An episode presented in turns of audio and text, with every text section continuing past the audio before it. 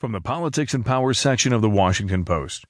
He blew the whistle on the VA and then was almost sacked for eating stale sandwiches. By Emily Wax Thibodeaux.